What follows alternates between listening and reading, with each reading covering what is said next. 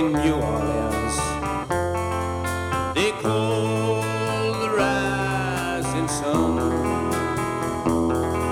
And it's been the ruin of many a poor boy. And God, I know I'm one. And welcome to the show. B G and Zachary joining us this week. And fellas, it was a crazy Vikings game. They get up to the big lead, twenty-nine nothing. Steelers come marching back, score four touchdowns on five possessions. And uh, it takes a Harrison Smith pass breakup in the end zone on the final play of the game um, in order for Minnesota to hang on to that one, nearly giving up the biggest lead in N F L regular season history. Uh, they found a way to make it a one-score game. We all knew watching that game when it was twenty-three nothing at halftime and then twenty-nine nothing uh, halfway through the third quarter, that somehow, some way, the Vikings were going to make it close. And they did just that, B G and Zach. And, uh, I mean, Dalvin Cook, he was awesome. We can talk about him. We, we can talk about uh, all the awesome things the offense and the defense did in that first half. But when it comes down to it, this is a team that's super inconsistent. They've been inconsistent all year. And this this game against the Steelers, this this game of two totally different halves, was really a story of the season so far for the Vikings. Yeah, like you said, we almost got to witness history there on Thursday. And it just, it's the perfect thing for this twenty twenty-one twenty twenty-two season the Vikings are having. Just every single game is so close. We're, we're out of it at one point, and then we come back in it. But mo- more than likely, We're have a we have a clear chance to win the game, and then what do you know? They're kicking a game-winning field goal, or, or at least they have a chance to win, um, and that's in large part due to our two-minute defense in both the first half and second half. I saw that if we haven't given up any points in either the f- final two minutes of the first half or second half, we'd be undefeated so far this year. Which obviously that's a lot to ask, but shows how valuable those points are. And we saw it in the second half against Pittsburgh, where they marched it down our throats. We got more conservative on offense, and those final two minutes, anything could happen. I was expecting a, a Friermuth touch. I think it was Friermuth yep, to catch it, it in the end zone there, but Harrison Smith made a great play to knock that ball out. Um, but once again, you can't get through a Sunday, and in this case, a Thursday, without having a heart attack watching the Vikings, even if you're playing the Steelers with Ben Roethlisberger, who has a Twinkie for an arm right now. Even when you're up twenty-nine to zero, it's just all, they're always going to come back. And I think in large parts that's due to coaching. You can't make an excuse for this one, especially when you have so many other stuff go wrong this season. When you're up twenty-nine to zero in the third quarter, you should be able to put the game away. And we nearly lost that to Ben Twinkie Roethlisberger. Yeah, I, I felt like both both teams were didn't want to win that one. At, come to, well, it, it changed hands. You know, first, first, second, and third quarters, Vikings wanted to win that one, and Cook was doing everything he could in his power um, to get us a W. And then all of a sudden, Pittsburgh started playing, and they got their head out of their keisters, and they're like, "All right, let's let's try to win this game." And then at the very end, there, no one wanted to win, and it was ridiculous. And Claypool was helping us out mightily that game with some of his antics. Um, but I don't know what it is when his, well, in this case, it was, I don't think they scored within the last two minutes. They almost did. Um, but let's just say the end of the game here. I don't know what it is. Literally in N F L history, it would have been the biggest comeback ever. Um, and I, I just think, uh, going into this Monday night game versus the Bears at Soldier Field, I know we'll probably get into that. Um, I, I don't know how much I'm going to watch that game. I really don't. I don't know if it's worth it. I don't know. I, I just, I don't know. That was a crazy game. And I, I think that, uh, I think we should be pretty embarrassed about what happened there, even though we did pull out a win and Cook had one of the best games of the season. Um, I, I, I was pretty embarrassed to be sitting around a bunch of non-Vikings fans and having to explain myself every time, you know, the three touchdowns in five minutes by the Steelers. And it was, it was, it was embarrassing. It was absolutely embarrassing. One of the more embarrassing games I've been a part of. So, yeah, that's, uh, that's my two cents. Yeah. Dalvin was amazing. Let's talk about him for just a second. Two weeks removed from a dislocated shoulder. Um, and after that week twelve game, it was also announced that he had torn his labrum in his other shoulder. I think it's his right shoulder and left shoulder. He has the dislocated shoulder. Uh, to come back two weeks after that is, and then to run for two hundred yards is unbelievable. And granted that the Steelers are the second worst um, defense against the run. I think the Vikings are the only team worse than them. Uh, so it was two terrible run defenses going at it, but still Cook was was amazing. And I think it was probably the best blocking game our offensive line, particularly that interior line, which they shuffled around. They shuffled the whole offensive line around. They stuck with it on Thursday night, and it seemed to pay off for this coaching staff. At least in the first half, they were dominant. Cook was getting big holes, and they were just eating up those guys in the middle and, and making Cook get one-on-ones with guys in the secondary, and he was just bouncing it outside, running for thirty yards, um, twenty, thirty-yard chunks at a time. And it was just awesome to watch that. Defense came out firing. firing. I think they had three three and outs to start the game. And, and like we said, twenty-three nothing at halftime, even with the kicking issues. Missed extra point, missed field goal, still up twenty-three rip. It's the first time in like ten weeks the Vikings, maybe all season, honestly, uh, that the Vikings haven't given up either a field goal or a touchdown in the last two minutes of the first half. So, I mean, that's those are all good things. Five sacks for the defense. Um, granted, it was against Ben, immobile, Twinkie arm, uh, Roethlisberger. But uh, the, the defense played good, and I was, I'm been pleased with the way Clint Kubiak has seemed to grow into this role at offensive coordinator. That seemed like they're, the last three, four weeks they've been a little bit better, at, at least in terms of creativity, getting the ball to Justin Jefferson, and now this week opening up the run game with Dalvin Cook. So there's been some good things, and there's some reason to be optimistic, but then you just look at the second half, you look at what this defense did, you look at the the uh, Chris Boyd taunting penalty on fourth down, which in my mind really changed the game. I mean, you're, you're talking about, I think it was twenty-nine seven at that point, uh, a fourth down where the, I think they were going to punt it, and nope, it's a first down. They go down and score their second touchdown in consecutive drives, and they get back into the football game. But if you eliminate these stupid penalties, this team could be great, but the problem all year is they can't eliminate the stupid penalties, the stupid mistakes, shooting themselves in the foot, and it's been the same story all year. I think they have a chance now of getting into the playoffs. Do I think they'll do anything? No, I don't. B G, Zach, any yeah, other last, thoughts? Yeah, the last thing I wanted to say, and it's no surprise here, is just Dantzler and Breeland are so, so bad. It, it hasn't changed throughout the season, but it, they're just a liability wherever they are on the field. Yes, Breeland um, had an interception, uh, which fell right into his arms, and he made one good play there. But teams are learning that they can just go wherever Breeland is, whenever, wherever Dantzler is, and they're either going to get a completion or more than likely they're going to get a pass interference because these guys don't know how to play defense without holding a guy or not turning their head around the ball. I don't know what it is, and I don't know what they're getting coached, but from week one until now, absolutely nothing has changed. And, yeah, Claypool and uh, Diontae Johnson made some great catches this past week, and especially Claypool. He had a couple great plays other than his tantrum. But just still, I don't know about you guys, but when you see a deep ball and Patrick Peterson is not on coverage, I feel that there's no way we get away with that without a catch being made or interference being called. And that's yeah. how you can come back in games when you're down twenty-nine. You just start heaving the ball. Your receivers are going to make good catches on our horrible cornerbacks, or they're going to get a penalties. And it's been a week in, week out occurrence. And I don't think we have a solution for that based on our roster. You know, I, dude, I, we were watching the game here, and that's what we were all saying. Like, you know, if the Steelers really, really, truly wanted to win this game, and obviously they did, but at the same time, uh, I don't know. Anyway, different story. But um, all they had to do was just throw it up, throw it up, you know, forty yards uh, to um, uh, Breeland's side of the field. That's all they needed to do, and every time it was going to be a penalty. And and I think Diontae made an, maybe it was Claypool, couple. There was a couple unbelievable catches made, um, but at the same time, I think they had called flags on them too. Like, it wouldn't have mattered.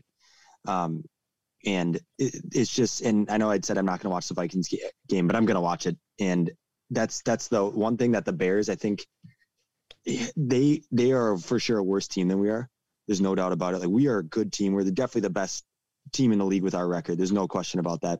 Um, but dude, if, if that's if they watch any film from last last week, they'd be like, oh, okay, let's let's let's take Allen Robinson out there and let's just well, obviously we have the choice of who we put our guys on, but if Breeland's guarding him, just fucking throw it up to him every time. I don't understand. That's it's a cheat code, and it's literally, I think the Steelers could have won that if they started utilizing that a little more. And I don't know why teams don't just um, totally embarrass us like that more than they do, because they do do that. Um, but yeah, it's it's it's bad, and and we I don't know I don't know why Breeland's still on our team. I feel bad for him. Not many people do feel bad for him. They just kind of hate him. I, I kind of feel bad for him. He just he's really bad. He's really bad, but it seems like he really cares. Yeah, um, and he thinks he's really good. Yeah, yeah, yeah. It, and it's a business. It doesn't really matter um, about that. They're getting paid money. They should really they should perform. But yeah, I don't know. I don't know why teams aren't just going up there every every play to Breeland and just, you know, why not? Why not like a third and seven? Just be like, all right, let's see what happens here. Let's just throw it up there, and chances are something's going to happen. And Steelers game that fourth quarter, they prove it was proven that it was the that was the case. So. Yeah, and we didn't see a ton of Dantzler. I, I wasn't uh, I wasn't as mad at Breeland as I as I am at Dantzler still, for just the way he's played and the and the way he's been coached maybe as well. But Dantzler, when he got in after that Chris Boyd penalty, he he's just terrible. I mean, he's scared to tackle, he's scared to cover, he's scared to let guys get close to him, so he'll just backpedal and keep getting depth when guys are running outs and, and, and stops and slants. And he's just getting depth. He just keeps getting depth because he's he's like paranoid about people going over the top on him, people running for the deep ball. So he just continuously backpedals. And then when there's a guy, when it's clearly a run play and it kicks to the outside or it's a screen play or whatever, he is so timid and he's often out of position. And it just creates these awful matchups for us on the outside that even with one of, if not the best, safety in the N F L, Harrison Smith, there's only so much he can do. There's only so much protecting he can do with running two-man. And I guess to answer your question from earlier, Zach, why teams aren't just throwing it deep to Breeland's side of the ball every play, well, it's because a lot of the times the Vikings are playing two deep safeties, and Zimmer knows that, and he has to put two safeties back there to protect those terrible corners. And mm. this game, it was Breeland. So they can throw it up, but then they got the all-pro, all-world safety Harrison Smith coming over the top, who's going to get a couple interceptions if you just keep throwing it up. And he's playing yeah. ten, fifteen yards back on so many of these snaps, particularly at the end of games for, in some cases, no reason at all. But uh, I, I guess it worked out on this this time because he he was able to make that incredible play in the end zone and knock oh, it out. Oh, my goodness, yeah. Thank goodness for him. That game, who knows what happened? We could have lost that one. Oh, definitely, definitely. If that game goes to overtime, I bet the Vikings lose for yeah. sure. Yeah. Um, and let's talk about Chase Claypool for just a minute. He did make some spectacular catches, but how hilarious Uh, was that celebration when they pick up the first down? I think it was fourth and two. He runs yeah. like a ten-yard slant, picks up the first down, and then he's kneeling down. And I didn't even think the the kneel down celebration was that egregious because all the defense or all the offensive linemen and defense linemen who were running were still running up to the ball, so they wouldn't have been able to spot it right then anyway. Uh, I mean, it was still super weird. You never see people do that in the waning seconds of an N F L football game when you're trying to get the ball spotted. But what was really hilarious is then when he tried, I think the center ran over to him and the ref got in the way and that knocked off his arm. And it takes like another six seconds uh, for them to finally set the ball. And they definitely would have had at least one more play without that uh, fumble between the center and, and Claypool. But I thought that was just hilarious. Yeah, they didn't he, have that. On. He freaked out at his offensive lineman too. After the ball was snapped, just arms up in the air yelling at him to for him to go out there and do that. And I'm just thinking, like, man, how immature are you? You're obviously young, but you're in, in the N F L. You deal with, like, media and so many people every day, and you're still that immature that you, you're not – or maybe immature is the wrong word, maybe naive, but you're you're not aware of the situation around you, so you celebrate for those five seconds. And then the lineman who's trying to help, even though maybe he was partial um, in fault for the ball getting loose there, you just yell at your teammate for doing that. And then after the after the game, I don't know if you guys saw the post-game interview, but he was still sticking to his story that they wouldn't have lost any time if the lineman or whoever else didn't come out there and poke the ball out. It's just, I'd be so pissed if I was a Steelers fan and this twenty-two-year-old receiver who's addicted to making TikToks and dancing pre-game and post-game and making locker room videos is trying to celebrate with twenty seconds left when the uh, game is coming down to it. I, I was angry at him, and I'm not even a Steelers fan, obviously. So, yeah, screw, yeah. screw Claypool. I was super confused why the ball shot, like, we just kept rolling, and I thought that a Vikings um, lineman just kicked it out of the way. Um, but they didn't have a good angle on, on the play. I was, we were like laughing. We were like, what is, we, that was just the most bizarre play you'd ever seen at the end of a game. Um, and the fact, like you said, that he was complaining about it going on, like, of all people, what he did to set that up. Like, I, how, how thick can you be? I don't know. I, I don't know why the, I don't mind Juju Smith. Um, but what, what's up with the Steelers getting these kind of wide receivers that, Um, and, and I suppose Antonio Brown could be one of those guys. He probably didn't make too many TikToks, but these guys that just think they're above everybody and that they're, I mean, these TikToks, I can't get over it. It's like, dude, you're the N F L. They, you don't do those things. It just, it's a bad look for the, well, the game. Good, yeah. old, good old Friermuth, who good old Friermuth. Nothing but playing football. Nope. He, he lives and breathes football. Um, He's the next Heath Miller. Yep. Yeah. Yeah. Heard it here first. I like Friermuth. Um, yeah, he's uh, he's the one bright spot on a pretty dark, dark Steelers team right now. I can't believe they're still in the hunt. Yeah, but I, I can't believe we're still in the hunt either. Well, it's it's that seventh playoff spot. That's just I, it's it's amazing it's how many teams face. are within one game. There's going to be a game. bad team in every single year. Oh yeah. Yeah, I don't know. They should not have done that. That doesn't make any sense to me. Yeah, I mean, it's good for us this year, I guess. If you're a yeah. a fan of Vikings playoff football, which I normally am, but I don't want this team to go to the playoffs. I'd like them to lose every game from here on out. Get the next well, best draft pick possible. What's yeah. Think, think of our past playoff history, though. Like, when when we've been, you know, not expected to win a game, like we go to the Saints. Um, that I can't remember when that was. Go to, I think we were at the Superdome. twenty nineteen, beat the Saints there. Like, no no one thought that was going to happen. Even, I was like, even if anyone admitted that or, like, thought, like, oh, yeah, the Vikings are going to win. Like, no, no way. Go to the Superdome and win that game. And so I, I feel like I kind of like us as underdogs in the playoffs more than, you know, us clinching the division. Um, either way, it'd be nice to see us in the playoffs. But uh, if we got to go in at the seventh seed and, you know, beat the Cardinals, you know, so be it. Because then, you know, at that, at that, if that's the case, then we we get creamed by the Cardinals thirty-eight to seven. Then it's like, okay, yeah, who gives a shit? That that was probably going to happen. Probably should have happened. But um, that's just kind of where I'm at with Vikings football right now. Yeah, I just feel like the floor is so low for this team and the ceiling is so high that if they do end up getting in, it'll be, I mean, it's going to be a tough matchup, whoever plays them. It's going to be a close game. I think yeah. at, at this point, it's been ten or it's been nine out of the last thirteen, nine of the thirteen games we played have come down to the final play of the game, which is an insane stat. I mean, it's going to be a good game for the N F L if for the ratings, at least, if the Vikings do get in. And I think they could beat anybody. I really do. Anybody on either side, A F C, N F C, they could beat anybody. That's how good this team is when they're good. But when they're playing bad and when they're inconsistent, which has been all year, they could lose to anybody. So that's why I just don't see this team winning three road games and then winning a neutral site game against uh, – not that they can't do it. I just don't see the consistency there, and we haven't seen it all season. So, yeah. I mean, we'll see what happens. But uh, Bells, I'm going to go on uh, radio silence here. There Over. we go. Uh, B G, let's talk Wolves for just a minute here. Uh, snapping the five-game win, uh, five-game losing streak, rather, on Sunday with a win over the Portland Blazers, one sixteen to one eleven. Russell, uh, D'Angelo Russell, rather, back in action after missing, I think it was three games with a sprained ankle. eighteen points for him, five rebounds, five assists, and two steals. He played thirty-five minutes in that game, and it was the first Minnesota Timberwolves win in Portland since twenty sixteen. Um, I haven't watched really any game since the first couple, B G, but uh, from John Krasinski's point of view on The Athletic, Russell made all the difference last night, and he's probably uh, the most important player on, your, on this team right now. Not the best, not the most entertaining, but the most important. Your thoughts?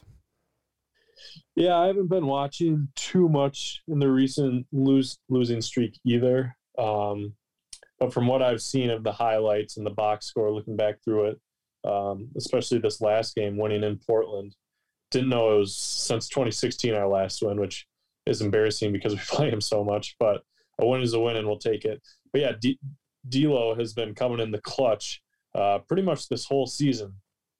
I'll say at first I haven't been a huge fan of him on this team since we got him.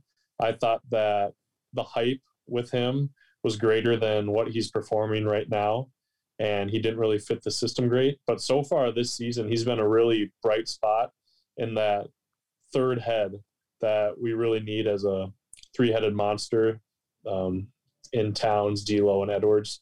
Certainly a three-headed monster if we play to our potential.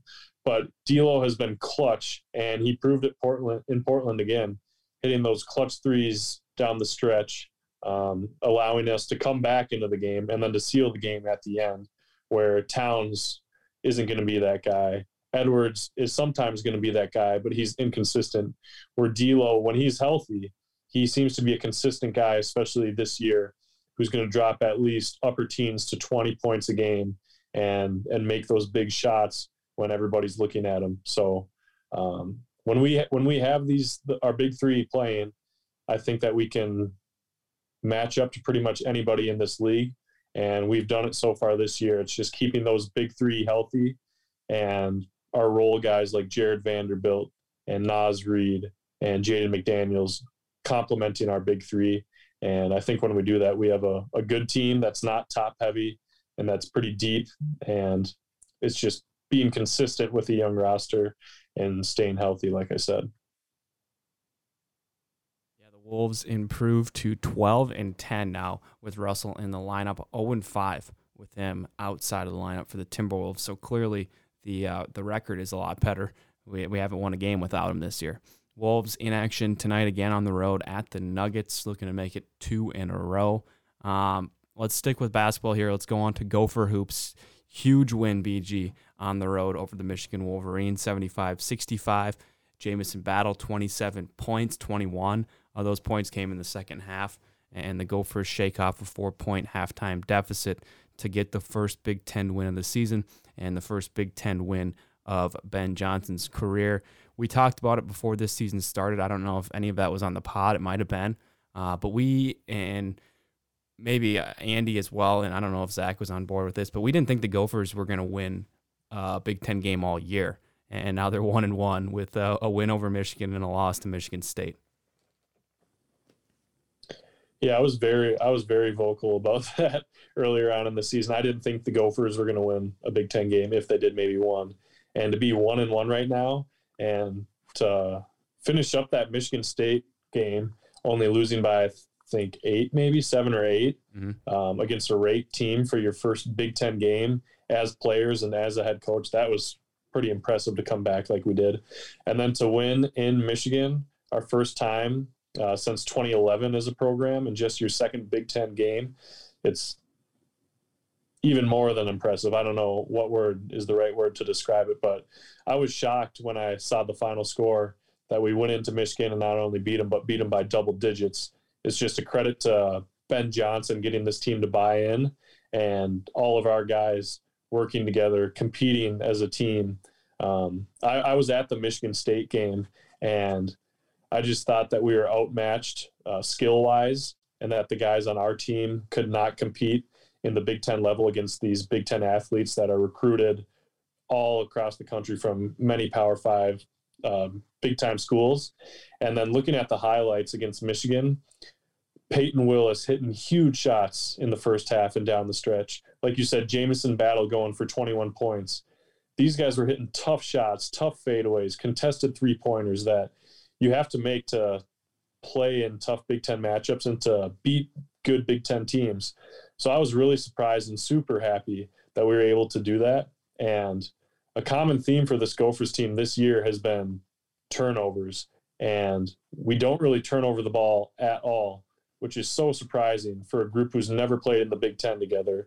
Um, we had zero turnovers in the first half against Michigan, which is just unheard of for the guys we have on the roster. And going into a road Big Ten environment, I think it was the maybe the first home game for Michigan, so loud crowd and everything, to not turn over the ball once in the first half, that's for sure what a large part of what got us that win. Um, so, yeah, I'm, I'm happy that it happened, and I, I hope that our success continues against better opponents once we get back to the Big Ten schedule. Yeah, it was Michigan's Big Ten home opener. The place was rocking. They were unranked at, at the time and still now. They were getting some votes, I believe, two weeks ago. But at one point this season, I think it was mostly preseason, and then after they lost a couple games early on. But they were ranked fourth in the country at one point. Uh, and that place was rocking. It was a sold-out crowd, and they were going nuts there. And for the Gophers to go in and get a win in just their second Big Ten game with this in- incredibly new Big Ten team. I mean, this is basically a, a, an entire rebuild from last year's squad. Um, all, all the key playmakers, for the most part, transfer out, and you're left with transfers and new guys. And, and it's the transfer from George Washington right now, Jamison Battle, who's just been carrying this team.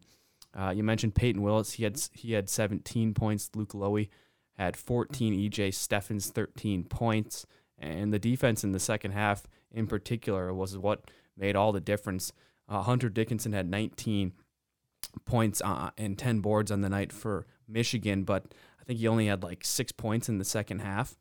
Um, I have it marked down somewhere here. Five points in the second half on two of seven shooting um, after a pretty big first half for him, and he's a stud inside. And going into this game, you'd think just from a matchup perspective, we're way over outmatched against, against Hunter Dickinson, who's going to be probably a player of the year cat, uh, candidate this season. And for the Gophers to go in and match up with him as well as they did, and then to hit free throws down the stretch and to really close that game out in a hostile environment on the road, big step for this Gopher team, and a big step for recruiting as well. If if Ben Johnson, Minnesota guy, played here, grew up in Minnesota, if he wants to lock down the borders and start keeping some of this talent in the state, that's a good way to do it, by beating a, a rival Big Ten team who's probably taking some Minnesota guys every year, or at least every couple of years. And if they're not going to Michigan, they're going to Michigan State. And so if they can lock down these borders by beating some of these rival teams, now you got to beat Wisconsin and then the Iowas and, and Indianas and Illinois and all that stuff. But this is a big step uh, for big for Ben Johnson's team. Happy to see them win. Uh, now they move on to three-game stretch against non-conference teams. They take, they play Texas A and M, Corpus Christi tonight. That game is going on, or I guess Tuesday night. That game's going on right now. They play Green Bay next Wednesday, followed by something called Alcorn State the following Wednesday before they get back to Big Ten play on the second of January. They play Illinois at the Barn. Um, let's move on, B G, to a little Big Ten football. Uh, pretty pretty good news here for, for Tanner Morgan for this offense. They've now had four players from that uh, from this past season say they're coming back. Tanner Morgan, Chris Ottman Bell, Mo Ibrahim, the big ones, and now center John Michael Schmitz just this week announcing he'll be back for his fifth year. Um, and he's going to be a favorite now for the center. Uh, it's the center of the year. It's called the Remington Trophy, uh, but Gopher Sports publishing that he'll be an early candidate for that. Uh, coming back for his fifth year to really help, hopefully, a, a new Gopher offensive line again be just as dominant as they were this season. One of the best, if not the best, uh, offensive line in terms of rushing this season in college football. And B G, I know there are some recruits that that you were talking about, some guys who were maybe committed to other places, decommitting and then committing to the Gophers this week. Yeah, Fleck, or whoever's responsible for it, flipped three recruits this past week, one from T C U, one from Nebraska, one from another school. I cannot remember what positions or, yeah, I can't remember what positions they are. But, I mean, anytime you hear that, especially during the off season, or I guess right at the end of the season when you're not doing huge recruitments, um, it's definitely good news. Uh, paired with the guys who are coming back, it's looking like another promising year for the Gophers, maybe even a more promising year than last year once you have a healthy Chris Ottman Bell for the whole year, and uh, Mo I- Ibrahim obviously coming back. So um, I'm excited to see what these guys have in store, and maybe we'll even be a projected top twenty-five team to start off the season. Yeah, if they win the, uh, oh sorry, I'm thinking I'm thinking Gopher football or Gopher basketball for a second. But if the Gopher basketball win the next three, uh, just jumping back to them, they could be ranked as well. Uh, I, I know they're not against any good teams, but if you get some losses from those teams in the twenty to twenty-five range, they could be ranked as well to go for basketball. Go for football, I mean, depending, I guess, on who else you get back on the offensive line. I think there's a couple other guys who've still yet to make their decisions. Daniel Faalele, he's gone for sure to the N F L, uh, but there's a few other guys who are yet to make their decision. So depending on who you have back, I guess depending on how the bowl game goes as well, I would not be surprised at all to see this Gopher team ranked in the top twenty-five preseason, and that would be awesome. That would be totally awesome. Um, I don't know if Zach is still listening. He's still on the call, so maybe he's ready to yep. go. Uh, yeah, oh, yeah. Go. Let's do a little pick segment here. I'll break sure. down what happened last week, and then we'll get into this week. Um, so a huge week from Zach. He won the week. uh, by far. He went five and oh, picking uh, picking the Vikings over the Steelers, picking the Bucks over the Bills. Only one to pick this one, right? He took Navy and plus seven and a half. They actually won the game as well over Army. You had the Rams beating the Cardinals. They did. And then your upset pick, the 49ers over the Bengals in overtime to hit for you and to make it five and oh. That vaulted you up to nine and six and now second place in the league. I was three and two on the week. I'm ten and five overall. B G and Randy. Uh, actually, Randy was one and four this week. He's now uh, seven and eight, and B G was two and three on the week. He's now seven and eight as well. So ten and five, nine and six for Zach, seven and eight for Randy and B G. That will bring us to this week. We'll start with Thursday Night Football. Chiefs minus three and a half at the Chargers. Randy took Kansas City. B G, who do you got? I would love to say the Chargers. I think the Chargers are a sweet team. They are a sweet team, and I like them. But I think Mahomes and the Chiefs are red hot right now, so I'll take the Chiefs. And Zach? Uh, let's go Chiefs. Yeah, I got the Chiefs as well. I think it's six in a row um, after that Week fourteen win, looking to make it seven in a row next week, uh, this week rather, Thursday Night Football in L A. All right, let's go to next game. It's Saturday Night Football, first Saturday game of the year. That's always fun. We got the Patriots minus two at the Colts. Randy likes the Patriots. I think they were on bye last week. I like the Patriots as well. B G, who do you got? Patriots minus two at the Colts. Yep. Is that what you said? Yep. Um, I'll t- I'll take the Colts. Mm, I like it. Zach? I'm going to take the Colts as well. I think it's, these are two kind of strange teams this year. Who would have thought the Patriots, after losing week one to the Dolphins, would be in this position? Um, I think they're a great team. Um, I don't think they're better. Or I don't think the Colts are better than the Patriots, but I think the Colts at home, they've they've had some weird games this year where they've played out of their minds, and I uh, I got a good feeling about this one. I think the Patriots snapped their their win streak. Yeah, I think it's four in a row coming into this one for the Patriots. Um, might be might be even. Is it more than that? I think it I think it might be six. Let me let me look that up. Well, you can go to the next pick. I'll look it up. Okay, I got it right here. Let's see. Uh, okay, so they beat the Bills, they beat the Titans, they beat the Falcons, they beat the Browns, they beat the Panthers. Oh, yeah, they beat the Chargers, they beat the Jets. Seven. They've won seven in a row. Wow. Yeah, they're hot. Yeah, they haven't lost since October seventeenth in overtime to the oh, Cowboys. Oh. Um, yeah, they got they got it going on, coming out of the bye, too. Yeah, I, I like uh, – actually, no, they didn't. No, no, no, they played, they played on Monday night. What am I talking about? Uh, anyway, moving on to the next game. Packers minus three and a half at the Ravens. Randy likes the Packers. B G, who do you got? I like the Packers. I don't know what Lamar Jackson's status is going to be, but either way, I'll go Pack. Yeah, I believe I think... he's out. Then I'll definitely go Pack. Is it minus three and a half or minus five and a half? Uh, three and a half, I believe. Oh, or maybe it was five. Maybe I maybe I typed it in wrong. Hang on.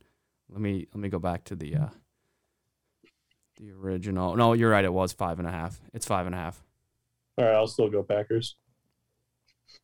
Zach, Zach yeah, who do you like? like? I'd love to see the Ravens do. Uh, let's go Ravens. Yeah, let's that's go, so Raven. Let's go Raven. That's so Raven. I think Lamar Jackson is out. I'm pretty sure he's out at least. I like their back. Their backup's so cool. Um, cool guy. Haven't seen him play too much, but he's a cool guy. Who's their and backup again? Huntley. Oh yeah, yeah. He's got a cannon, doesn't he? Yeah, dude. He well, and he, he kind of looks like U C L A. He's kind of Lamar-esque. Not, not so much. Obviously, not to that caliber. But the hell does that mean? What? Kyle, like he's just he kind of looks around like he kind of like has the same kind of game style as Lamar. Um, but he, uh, yeah, his post game interview, he was talking about his mom and his dad, and he he just looked like a kid on Christmas. I was like, dang, this is kind of a guy, a likable dude. And instead of picking with my brain, I pick with my heart. I'm going to pick with the pick the Ravens because I uh, think Aaron Rodgers is an asshat. Yeah. Huntley, okay, where I'm trying. Oh, he's from Utah, Utah Utes. Yeah, he, he so does kind of he does kind of look like Lamar. Um, I like that. I like that. I'll go. I'll go with them, Zach. I don't want to see the Packers win. I pick with my heart too. I'll take the awesome. Ravens and the points. Let's go Ravens. Uh, All right, last game here before the, the upset pick. We got Monday Night Football. Vikings minus three and a half at the Bears. Randy likes the Bears. Speedy, who do you like? Ooh, I'll take the Bears. I see us winning by three or less. Yeah, I don't blame you. In Chicago, it's always tough. Yep, I had the same mindset. I think we're going to win by three. So I got to go Bears on that one. Yeah, I mean, based on the all the stats really from this season, uh, it would point to another a one-score game. Yeah, exactly. Another one-score game. And on the road, it's usually been a field goal game with the Vikings. But I, I think the Vikings finally break their trend of, of close games. I think they win by two touchdowns and, and play pretty solid for, I guess, I think they've won a game recently in Soldier Field. But they've historically, at least in the last ten, fifteen years, have been really bad at Soldier Field. I think they finally break away. And I, I think this is a really bad Bears team. I think the Vikings are trending in the right direction right now. I think they knock off the Bears by two touchdowns. We'll call it ten points. Um, on Monday Night Football. Uh, let's go upset picks. Randy likes the Bengals. No, excuse me. Let's see what Randy likes. I like the Bengals over the Broncos. Um, it's a one-point spread, so not much there, but I like the uh, the Bengals to knock off the Broncos. B G, who do you like? Yeah, I'll do the Bengals-Broncos too. I was looking at that and surprised to see the Bengals are underdogs. Yeah, I was too. Zach? I'm going to do another pick from my heart here. I'm going to go uh, the football team over the Eagles. I think it's minus four and a half for the Eagles. I love it. I love it. Taylor Heineke is the man. Yeah, who's going to be the quarterback that game? I think he's going to be back, but I don't know. I, I heard in the, the post game, or at least when he was walking out the field, he was talking to somebody, and he said he was fine. But uh, it could be that other guy. He's not bad either, though. Uh, I think it's Allen. He came in uh, for... Oh. A little bit. In the that. Panthers, Panthers old quarterback. Yeah, he's not he's not bad as far as third strings go. Would he technically be a third string? It's Fitzpatrick, their number one guy for the year, and he's out. Was that how that going worked? Into it? He was, yeah. He was, yeah. Yeah, I think I think that he's pretty. Allen's pretty solid third string. Yeah, he can run a little bit too. But that was an exciting game. I mean, they're getting creamed at halftime. It was kind of like the Vikings uh, Steelers yeah. game. They were getting creamed at halftime. They came back, made a game out of it. Ended up losing by seven, but. Uh, Nearly came back at home to, to knock off the Cowboys, but uh, Cowboys that just a little too much. Yeah. Um. All right, here's Randy's upset pick. He likes the Texans to beat the Jags minus three. Oh, that geez. one. That's the toilet bowl. In Jacksonville. Yeah, I don't know how. This is probably the only game this year the, Jag- the Jags are actually favored to win. Um. Which is I wonder incredible. What the tickets are going for for that game. Oh, it's got it's got to be like ten, fifteen, twenty dollars. Upper Deck yeah, seats, was, at least. I was trying to go to a game last year, and it was like twenty-three dollars tickets, but they weren't playing the Texans, so. Yeah. This is really the worst game of the year. Yeah, I I think it probably is. Did Miami win again this week? They did. I think they're six and seven. Wow. Yeah, they're making a comeback, too. They, I mean, yeah. if if they had... you know, played as poorly as they were to start that season, to start the season. Uh, they could be in this too, worst teams in the N F L, but yeah, they've, they've rattled a few off now, but yeah, this is probably going to be the worst matchup of the entire N F L season. I would agree with that, Zach. Uh, fellas, the Lions, Lions go out to New York and play the Jets or something. Yeah, that could be, uh, that's very possible as well. Uh, it looks like our Zoom meeting has ended here, so we'll end the show right there. We'll see you guys all next week. There is... a house in New Orleans, they call the rising sun, and it's been the ruin of many a poor boy. And God, I know I'm one.